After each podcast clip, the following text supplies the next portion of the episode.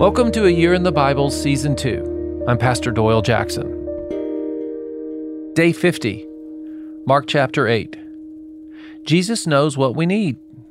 Day 50. One of the things that frightens me about myself is sometimes I fail to see what I need the most. You know, when you're busy and you don't stop to eat or rest. Sometimes we have so much available for us that we can't decide what we'll do or where we'll go to eat, let's say. This is the condition of our world. I realize not everyone is in this position. The truth is is that God has created so much plenty in this world that we get distracted. We have so much to do, see and experience that we forget we need God. I've made myself so busy in the past and I was actually sick in need of rest. The room started spinning. Jesus came because he saw we've overdone life. Mark 8 opens with 4,000 people having traveled to hear and see Jesus. Mark says they've been with us, Jesus, for three days.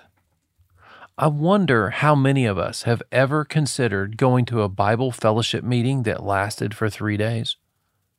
I wonder if that's what we need right now but can't tell because we're so busy. Listen to Jesus in Mark 8, apparently speaking to the disciples about the crowd. Verse 3 If I send them home hungry, they will collapse on the way because some of them have come a long distance. I mean, this is Jesus' intelligence, isn't it? This is this is an awareness. Jesus knew these people. He recognized what they needed. They needed to see a miracle and to be fed you and I need to learn that He knows what's right for us immediately, right now. Verse 6 He told the crowd to sit down on the ground. When he had taken the seven loaves and given thanks, he broke them and gave them to his disciples to distribute to the people, and they did so. God has instructions for disciples as well as the crowd. Some of us need to see and hear him inviting us to serve right now. He's saying to you, You need to help me pass the bread. I wonder if the disciples even got to eat that day. I mean, there's 4,000 people and they're passing it out. There's 12 of them. When they got in the boat, they only have one loaf of bread, it says in verse 14. The disciples had forgotten to bring bread, except for the one loaf they had with them in the boat.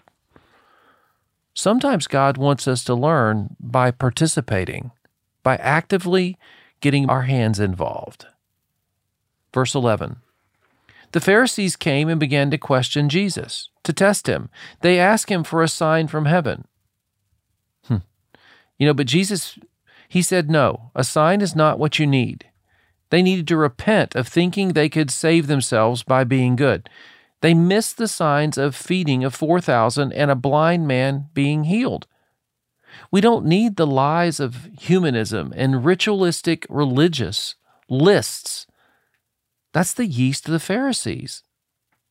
That's the, the ways of Herod that Jesus mentions in verse 15. Jesus knew what we needed. He asked the disciples, listen, verse 27 On the way, he asked them, Who do people say that I am? In verse 29, Peter answered, You are the Messiah. Hmm. See, that's what we need. We all need the Messiah, a Savior, a King that will govern our life and that we can be led by Him and we lead our life under His authority. Let's pray. Father, thank you for knowing I need your Son, Jesus. I repent of trusting my sinful self. I believe in Jesus' name. Amen. God speaking. Are you listening? Invite someone to join us in the Bible. Say, hey, read the Bible with me every day. It'll change your life like mine.